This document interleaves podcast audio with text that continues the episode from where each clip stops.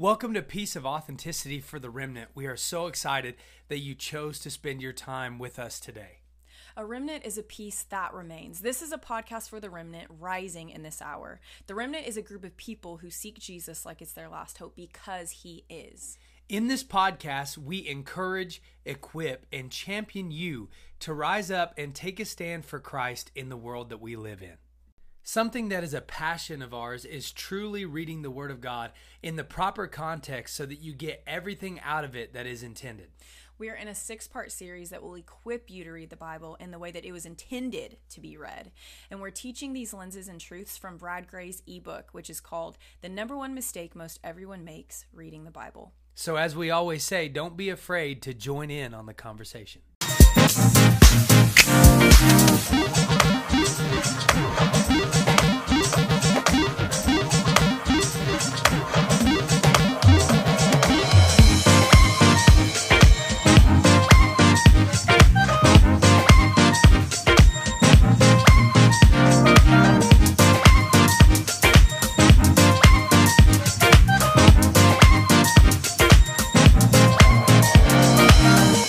Hey guys. What's going on, everybody?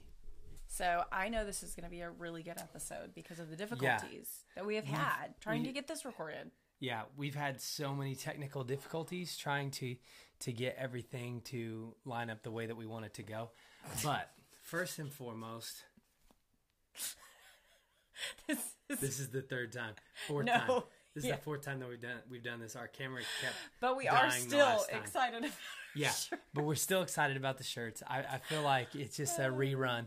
But hey, we're gonna put these the t-shirt orders. There's white and there's black, and you can order one piece of authenticity. Yes, there will be um, the order form that you fill out online. It will be in the show notes. You can click Yeah. on it. And so for the people on the podcast, it will be on the show notes. And so you can actually see what the shirts look like. And also you can follow us on Instagram and Facebook because we've been posting a lot of pictures on Yeah. how the shirts look. And they look great. And we're really yeah, excited for about sure. it. For sure. So yeah, the difficulties have been real today. But guess what? It's cool because it's July 5th. Yesterday, go America.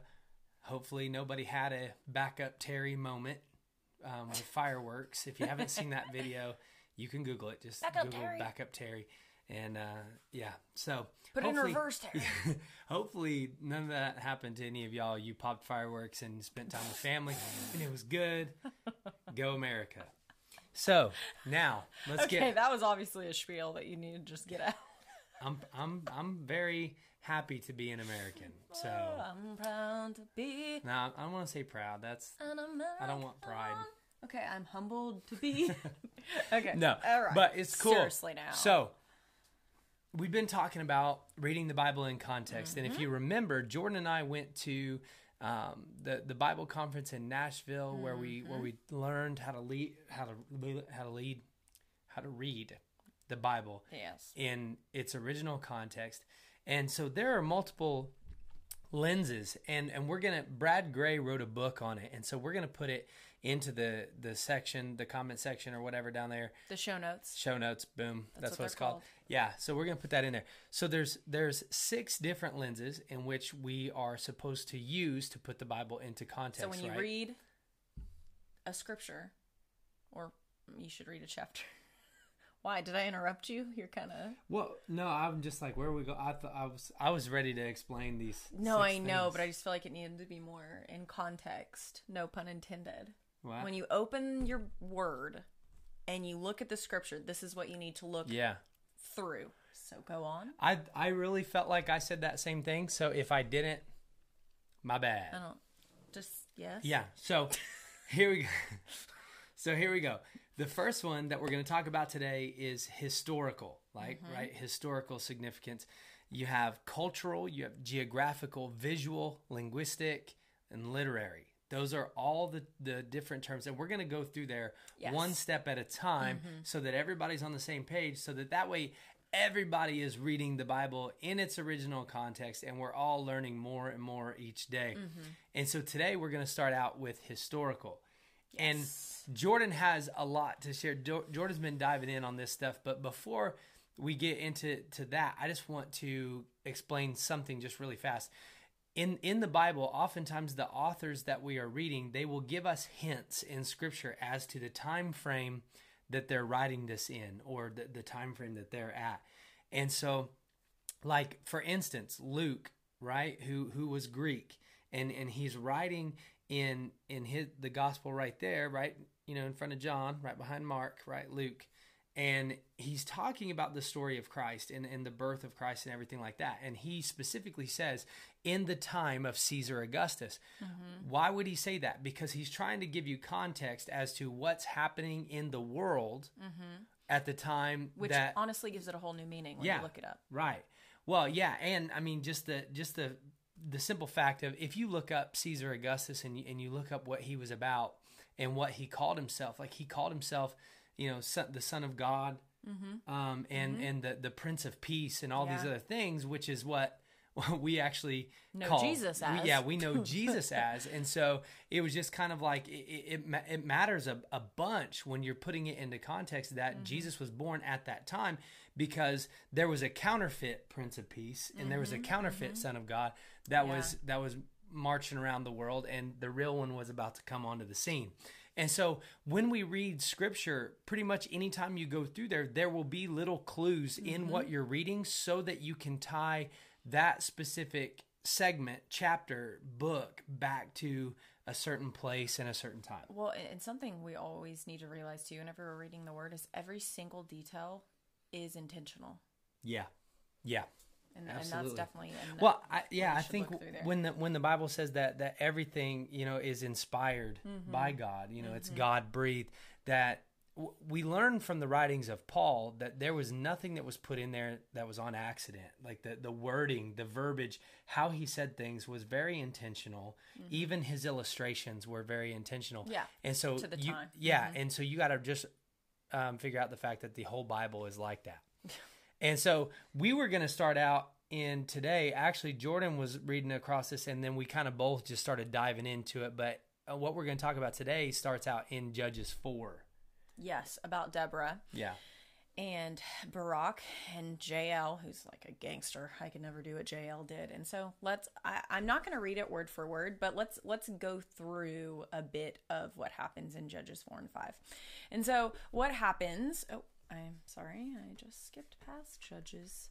What happens is at the time, Deborah is, that's why this is in the book of Judges, because there are certain judges the Lord brought into um, Israel for the time being of when Israel did, in fact, need a judge, which is a mouthpiece of God.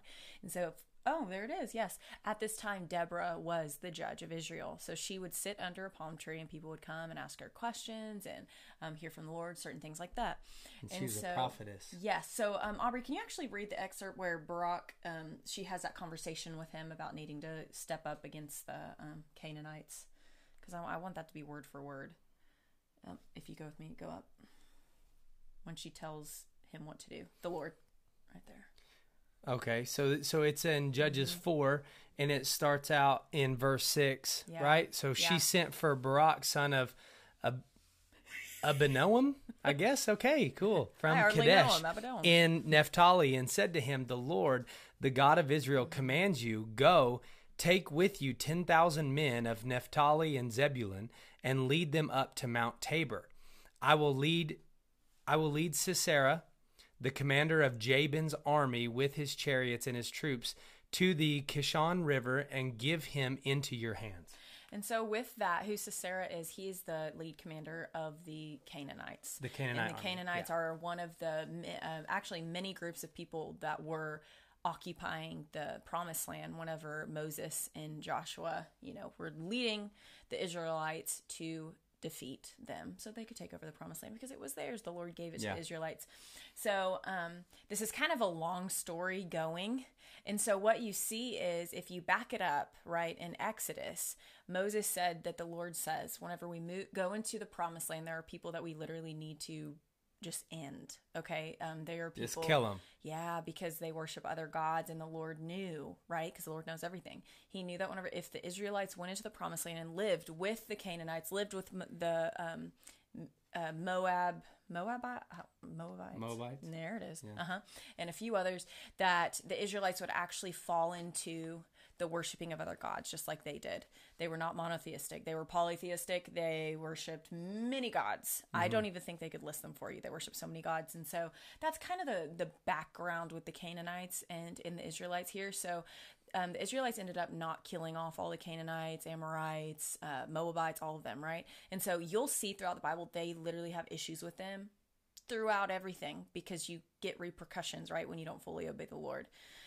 And so, um, they're having issues with the Canaanites here in Judges 4. And so Deborah Yeah. said, This is what the Lord says, Barak, you need to go and pretty much battle the Canaanites. And she's very, very detailed by what the Lord says. Not only Naphtali and Zebulun. Zebulun are the only two tribes in Israel that he needs to pull from, and there only needs to be 10,000 warriors, right? And so Barak says to her, If you go with me, I'll go. But if you don't go with me, I don't want to go. Yeah. Because he's like, You seem like the lady that knows all the things, so I need you to go with me. And she pretty much said, Okay, I'll go with you, sure. Um, but just know that the person that actually will defeat Sisera is a woman. So that's what's going to go down. So when you when you're understanding the historical significance of what we're talking about right now, as as many of you probably already know, but I'm just going to assume that you don't. Women did not hold high places of power in in the Jewish culture. They they were they weren't in charge of armies. They weren't in charge of anything. So the Lord using Deborah in this time it has huge historical significance. And not only that, but she says, she delivers this prophetic word to Barak and says, You need to take these 10,000 men, go to this mountain. And the Lord says, I'm going to lead your enemies, uh, I'm going to deliver your enemies into your hands. But then, even further in verse 8, Barak says, uh, Barak said to her, If you go with me, I will go, but if you don't go with me, I'm not going to go. So then the, the significance climbs even higher because then you have a man in the tribe of Israel, right? That that is ask that is basically saying, you know, hey, I know that I know that you're a woman, but if you don't come with me, I'm not I'm not going to go.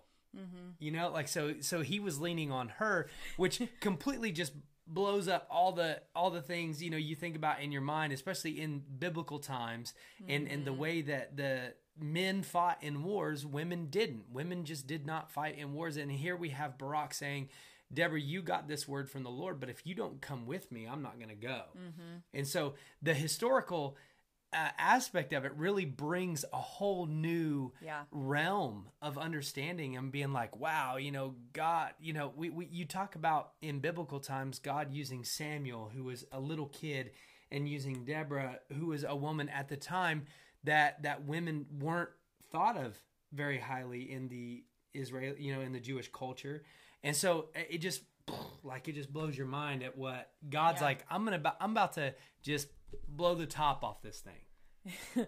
and then, um, so this is exactly what Deborah says whenever he asks for her to go with him. She's like, Certainly I'll go with you.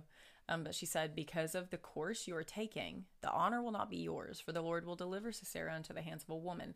So um, I actually almost want to read word for word. I might skip some some names, but I think it's important that you know exactly what goes down. Okay, so it says, uh, so Deborah went with Barak to Kadesh, right? And then um, he he summoned those two tribes of Israel, and they came together, ten thousand men. And it said Deborah went with him. Now um, it's talking about uh, where the the Canaanites were, right? And so a little bit about them. So um, when they told Sisera that Barak, son of that name you said earlier, Aubrey, uh, had gone up to Mount uh, Tabor, uh, Sisera summoned from why am I all these words, guys? Oh whoa. okay, to the Kishon River, all of his men and his 900 chariots. So listen, did you hear that? So the Canaanites had 900 chariots fitted with iron, people. That's 9,000 chariots, which also means that's not talking about the men that are walking on their feet.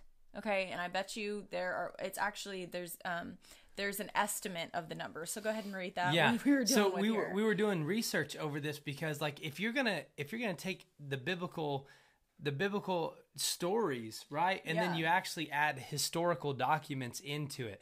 We're looking at this. So there's 10,000 men from from Israel from two different tribes. There's Zebulun and Naphtali mm-hmm. that 10,000 men. In on the other side on the Canaanite side there they have 900 iron chariots which therefore takes it. There's Oh, I two thought it was people. nine thousand iron. Chariot. no, nine hundred. So sorry, people. I said Yeah. nine thousand. But each each chariot had two riders. You had the one that was leading the the team of horses, Yeah. and then you had an archer on there. Which the tribe of Israel had zero chariots, and and these are iron. Like Yeah. so, it would have been about like the time in whenever the the Ironside ships came about, you know, and people were shooting this- cannonballs and they were just bouncing off of them. Yeah. These are iron chariots, so they're they're pretty cool. They'll kill people. You know, I can't even talk. They'll they'll take you down. But see, but see, understanding that in and of itself helps you understand what time period of the Bible we're dealing with and how, and it adds more important supporting details to the story like just um, the fact that that the canaanites had these iron chariots and israel did not have access to that same technology yet And this is the late Bronze Age, and so the Canaanites were some of the first ones that really took on the whole metal. and iron Um, yeah, Yeah. metal weapons even and, and everything like that and so they were way above the times compared to the israelites even weaponry but also Yeah. in number they were way way higher than the israelites on all aspects of that but you remember the lord said very clearly 10000 men from 10,000 so so the lord tribes. wanted them to be outnumbered from the jump yeah yeah because exactly. because then okay so it's 900 iron chariots right but then they also had 20,000 infantry Mm-hmm. so Barak knew part of the reason why I believe he was like, Deborah, you need to come with me is because he couldn't hardly believe what the Lord was asking him to do. Because he's sitting here going, We have 10,000 men. I know that their army is double our size on top of 900 chariots. So clearly, in, in, a, in a military mindset, right, it, there's no way that the Israelites can win. Like, i i- from a military Oh, standpoint. Exactly. And that's how the Lord likes for us to be situated, by Right. the way. and so this is what ends up happening. So Deborah said to Barak, Go, this is the day the Lord has given Sisera into your hands. Has not the Lord gone ahead of you? Hmm. So Barak went down Mount Tabor with 10,000 men following him. At Barak's advance, the Lord routed Sisera and all his chariots and army by the sword, and Sisera got down from his chariot and fled on foot. So Barak pursued the chariots and army as far as that one name I couldn't say earlier. It's um Harosheth, Harosheth, and another word. And all Sisera's troops fell by the sword, and not a man was left. Wow. Um, and so what happens here is Sisera, meanwhile, he fled on foot to the tent of Jael, um, the wife of Heber, the, the Can- Kenite. So about them, those were people, they were actually nomadic. They did live in tents and they actually created the different weapons for the different armies. And so they didn't technically have a side They played because they sides. made money from both sides creating um, weapons. Okay. Wa- so- Jael was basically an arms dealer. well, and what's interesting about that is I had to look that up. Yeah. Okay. Um, because that is a thing about the Kenite tribe that, that they were just talking about here. So, see, just a tiny little fact. They were from the Kenite tribe. Look Yeah. those things up because they'll tell you more things. Okay. And so he went in there, and Jael went out to meet Sisera and said to him, Come, my lord, come right in. Don't be afraid. He wasn't. Remember, because these people created his weapons. So he's like, Oh, of course, these are my safe haven. And so he entered her tent and she covered him with a blanket. I'm thirsty, he said. Please give me some water. So she opened a skin of milk and gave him a drink and covered him up. I thought that was interesting that he's like, Can I have water? She's like, You can have milk because I'm in control right now. Um, stand in the doorway of the tent, he told her. If someone comes by and asks you, Is anyone in there? Say no. So Jael, uh, Heber's wife, picked up a tent peg. Ooh, this gets this gets a little morbid, guys, and a hammer, and went quietly to him, Sisera, while he laid fast asleep, exhausted. She drove the peg through his temple into the ground, and he died. Boom. so then um, we we follow. So that's the woman Deborah was talking about. yeah, we way. follow that. We follow Deborah's prophecy where she says that Sisera won't be delivered into your hand, but he will be delivered into the hand of a woman. Basically, um, making that prophetic word come true. Therefore, making not only the defeat of the Canaanites, but then the follow through prophetic word, making God right on all sides.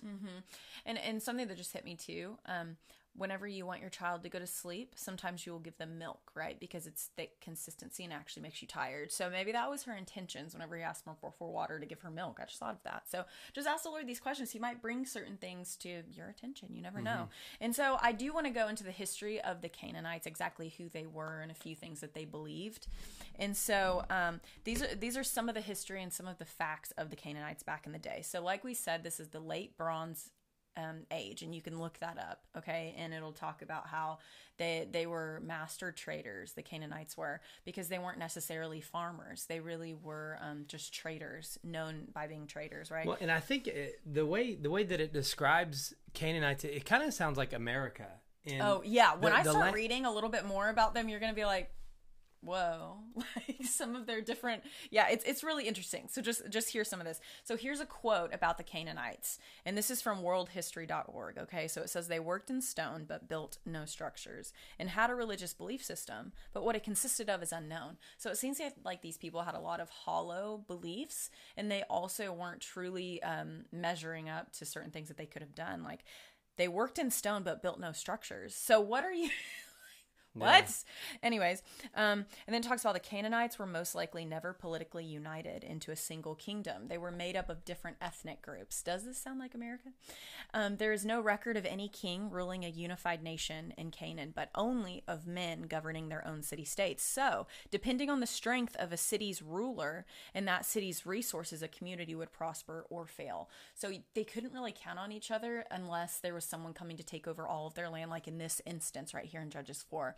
So they actually did come together in this time because all of their land was going to be taken. But let's just say that they were going to, the Israelites were just taking over one town. All the other Canaanites would be like, ah, sucks to be you. Anyways, going back to everyday life. That's kind of the mindset that the Canaanites had, okay? So there this is another interesting thing too because the Lord was very um intentional whenever he told the Israelites, do not mingle with the Canaanites, Amorites, Moabites. Do not mingle with them because they worship many other gods, and you will fall into that temptation to worship many other gods.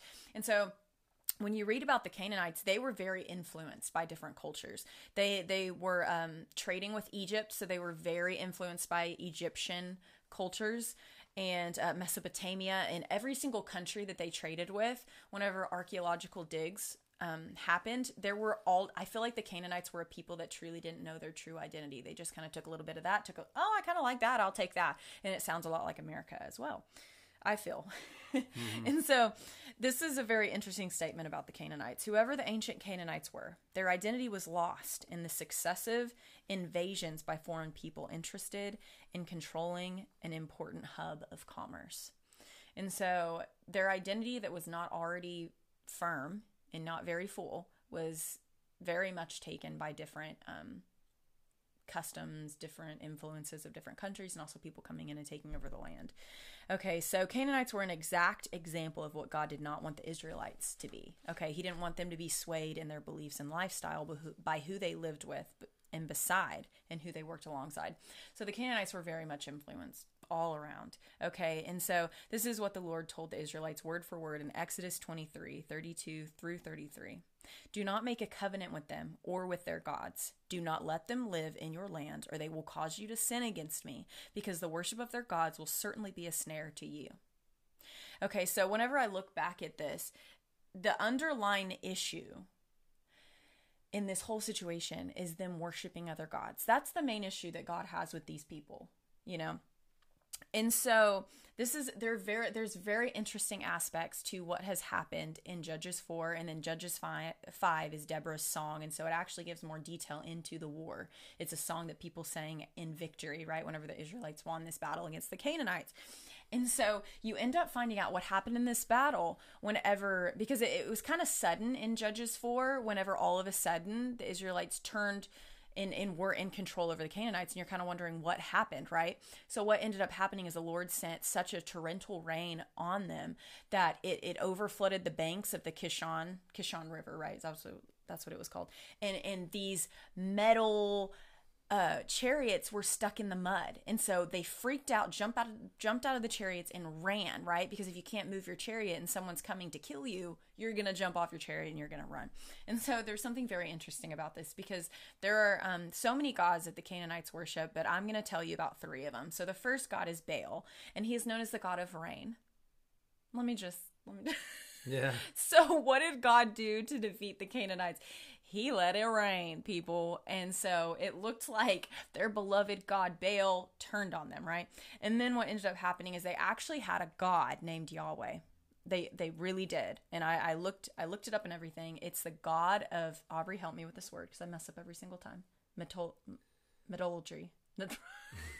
metallurgy. Yeah, so it's basically working with metal. Yes, it's the properties of metal in production. Okay, right. So we're in the late Bronze Age. So of course they had to create a god for the metals because they're beloved metal. So they have a god named Yahweh. How dare mm-hmm. they, right? And so what happened to their metal chariots? It turned on them because it sunk. They sunk because they were too heavy in the mud right? And so um, another thing that happens in um, Judges 5, it talks about Sisera's mother and it talks about her looking out the window, waiting for her son to come home. And honestly, I was like, oh, so sad.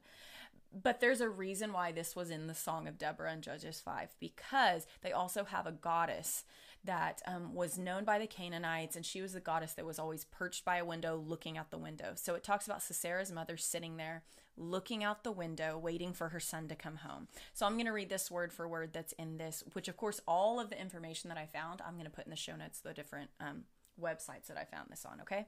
So, Sisera's mother. The image of a woman watching at a window had special significance for the people listening to this story. It was a common image of the goddess in Canaanite religion. Sisera's mother is the mother of something that is already dead, although she does not realize it. Even the wisest of the people in Canaanite religion do not realize the truth. The text implies that Canaanite religion is also dead, though its followers have not realized the fact. So Sisera's mother, it's, it's extremely poetic actually. Sisera's mother is sitting there looking out the window, waiting for her son to come home. Little does she know that he is not coming home because he was killed by Jael. And so that's exactly what it's like in the religion with the Canaanites because they're waiting and they're believing in something that is dead and it was never there right?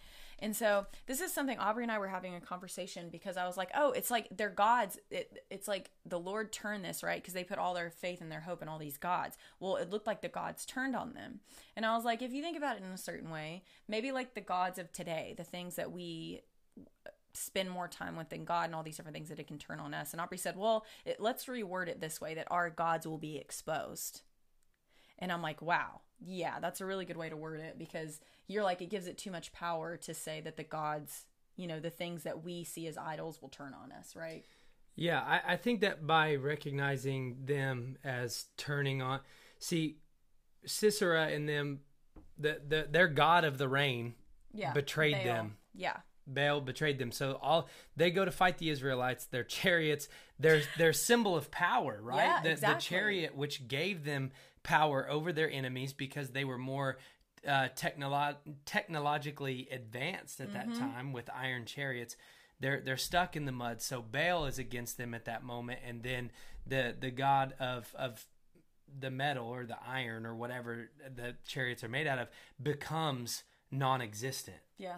Because because they're stuck in the mail like he, he uh, they're stuck in the mud. He has no opportunities there. So what what the the point is is when when we say oh well well their gods turned on them like we're actually recognizing that their gods were real in the first place yeah yeah and um, so basically what god does in such a rich fashion as i believe i love reading mm-hmm. the old testament because god is constantly flipping the script on everybody and just exposing false gods for what they are this isn't the first time that God put Baal on blast. Right.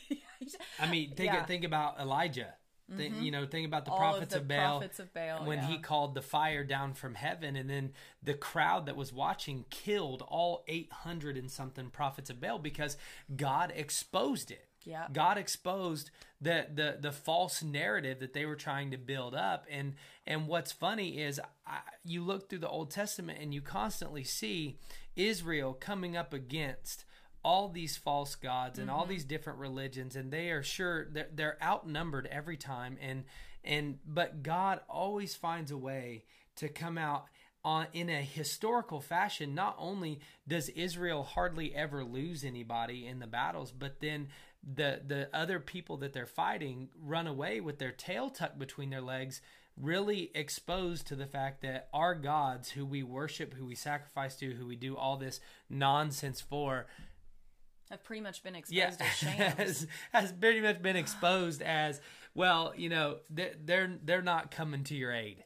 at you all. You know the the beauty of this is like God did he was the one that was victorious and the Yeah. Israelites got to experience it. That's that's what that's what we're seeing in this story and we're seeing the God that is always more than enough and the God that if we give him a little bit, he will take it away. Like he will just go to town because think about it. Out of the 12 tribes of Israel, he asked for two to each give 5,000 men probably. Yeah, 10,000 Yeah, ten thousand between the two. That's Yeah. all the Lord asked.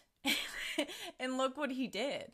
I mean, he's so it's Yeah. it's amazing and and and I'm telling you, we we're we are no experts. I literally just looked this up because I'm like, you know, this story is really it's really sticking out to me. There's something here. Like I need to learn about these people that were defeated. I need to learn about the history of these people. I need to learn about the history of the the back and forth issues that Israelites always had with the Canaanites, Amorites, Moabites um, all of that and um, it's it's just it takes it to a whole new level doesn't it and this is just one of the lenses i mean we got a few cultural bits and pieces too and things Yeah. like that but and Well, so okay, So so cool. so, with thi- this just hit me though, right? In Judges six, we have the story of Gideon. oh the next story right right after the story of deborah we we have judges 6 we have gideon what the parallels there of okay so god tells uh, through deborah he tells barak to gather 10000 men. Is that not how many gideon had at the beginning? Oh and, then, he dwindled it down to three no that's too then god said no that's too many. Because you're going to think that with your 10000 men that you did this on your yeah own. he did say that. I think it. I think it's because, um, you know, the Lord already knew first of all, but then He's like, you know, I gave Barak 10,000 10,000 men, and then eventually they faded from me as well because they thought that they did it in their own strength. so let me lower the So let me lower that number all the way down to Gideon and, and 300 men for the next chapter over in Judges 6. But I, I just I just think that the, the historical significance, understanding the the Iron Age, right toward the end of the Bronze Bronze Age, and and into this that Canaan had their power because of their technology advancements against Israel, and they and those iron chariots would would pour fear into the oh, heart yeah. of, of soldiers against them, and so that's why they remained unchallenged until God says, I'm going to deliver them to you. And it's not because of anything that Israel had done. Mm-hmm. It was just God was saying, I'm looking out for my children and I'm going to deliver them into your hand. And so understanding that historical significance and also understanding the the historical fact that Canaan had those separate gods that look like at the end that they just turned their back on him. I can't even imagine being worshiping those those false gods in those moments and literally you're in battle and you probably sacrificed something the day before this battle to these Oh, um, to Oh, these yeah. false um, things but they they really believe that they were real and and so you're sitting here and god goes okay you want to worship the god of of the rain okay i'm gonna bring rain and He's it's- like, "I'll show you." and it's going to take your chariots out.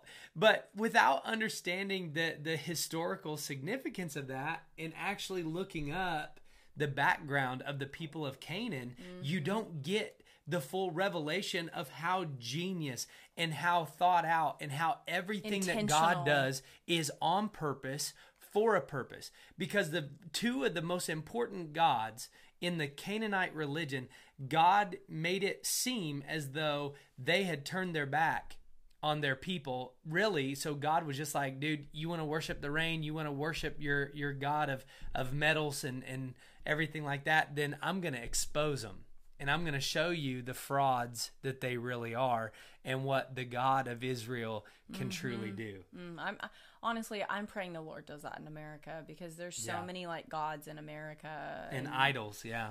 that need to come down. Yeah, and and God does it in such a amazing fashion that you know. It, so I think the Bible where it talks about so that no man can boast. Mm-hmm. You know, God does things so that no man can boast about it, and it, it, it actually amazes me how often people try.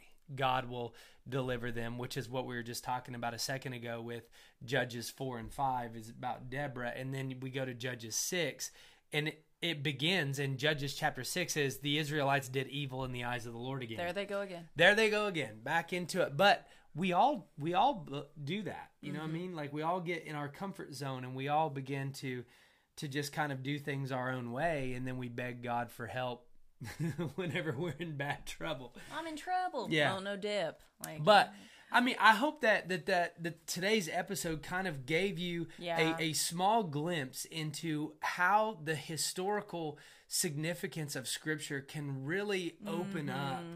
your your understanding of of the character of God. Mm-hmm. That that God's not.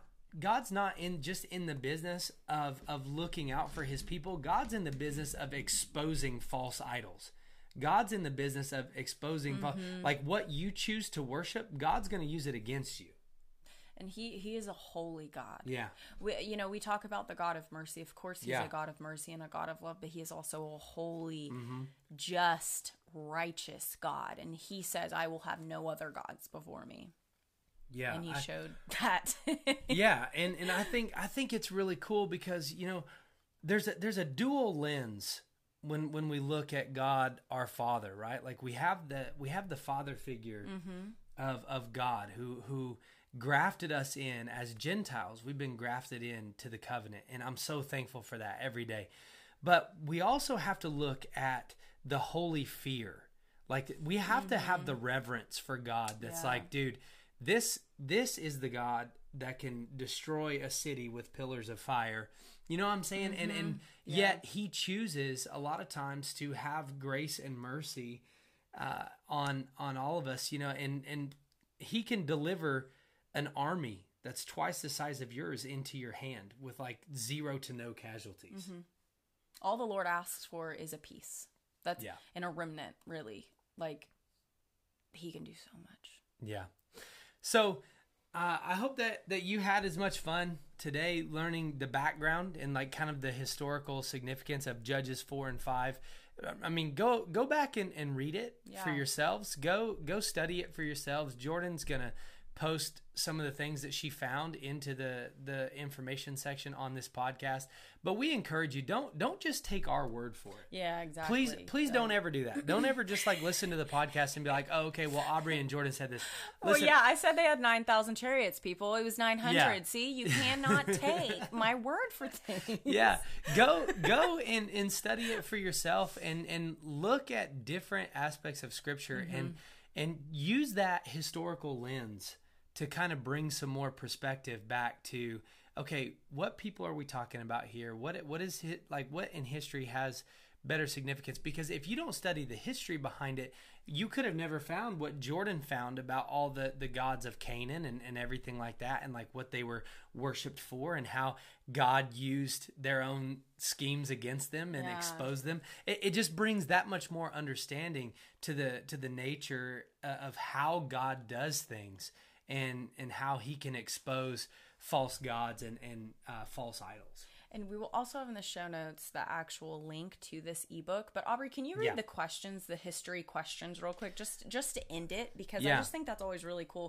Because at the end, when he talks about a lens to look through the Bible through, he actually has some key questions to ask Yeah. while you're reading the word. So the so this is this is at the at the end of the historical section of, of Brad's book. Um, what what's it called? Walk in the text or what what is it called? Uh, Uh, well, I'll tell you here in just a second. Yeah. But so here's some key questions to ask. What time period are we dealing with? Right. So we talked about this. This was toward the end of the Bronze Age in in Judges four and five when we're talking about Deborah.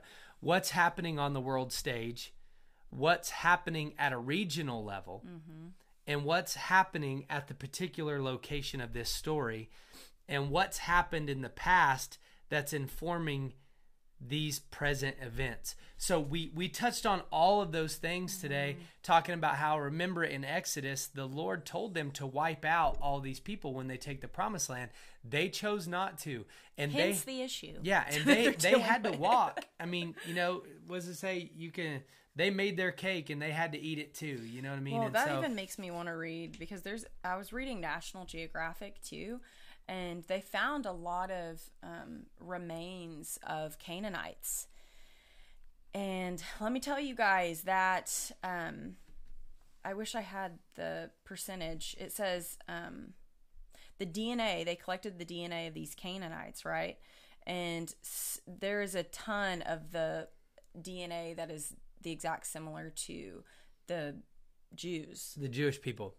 So, So not they only definitely intermingled people. Yeah, not only did they not wipe them out like God asked them to, but then He also asked them not to mingle with these people, not to intermarry with these people, um, and they did that as well. So um, they kind of brought a lot of it on themselves. But this book that Brad wrote, it's an ebook. We're gonna put it in the section. You can just access it anytime you want. It's called "The Number One Mistake Most Everyone Makes Reading the Bible." and that that's what it's called. And so today was about the historical significance and or the the historical relevance, I guess you'd say. Mm-hmm. And then um, next week will be what is it? Um, Right there. Historical, cultural. I like this one. This Yeah. one's really cool. So it's going to be good. But thank you guys so much for joining us today. I hope that you learned something, and, And I, hope, hope you study. yeah it. i hope through this through this section of of the six lenses that it helps you understand and dive into the bible more Mm-hmm. and actually learn to read the bible in context and because the word tells us to study to show yourself approved and so let that be said about us Mm-hmm. Amen. And yeah we're just excited to keep Yeah. going with this. It's awesome. absolutely And don't forget about the t-shirts. Everything you need will be in the show notes. And make sure that if you really love this podcast, if you haven't left a review, to do that because it's easier to find when you leave a review. Yeah. And so we will see you we'll guys see you next, next week Bye. bye guys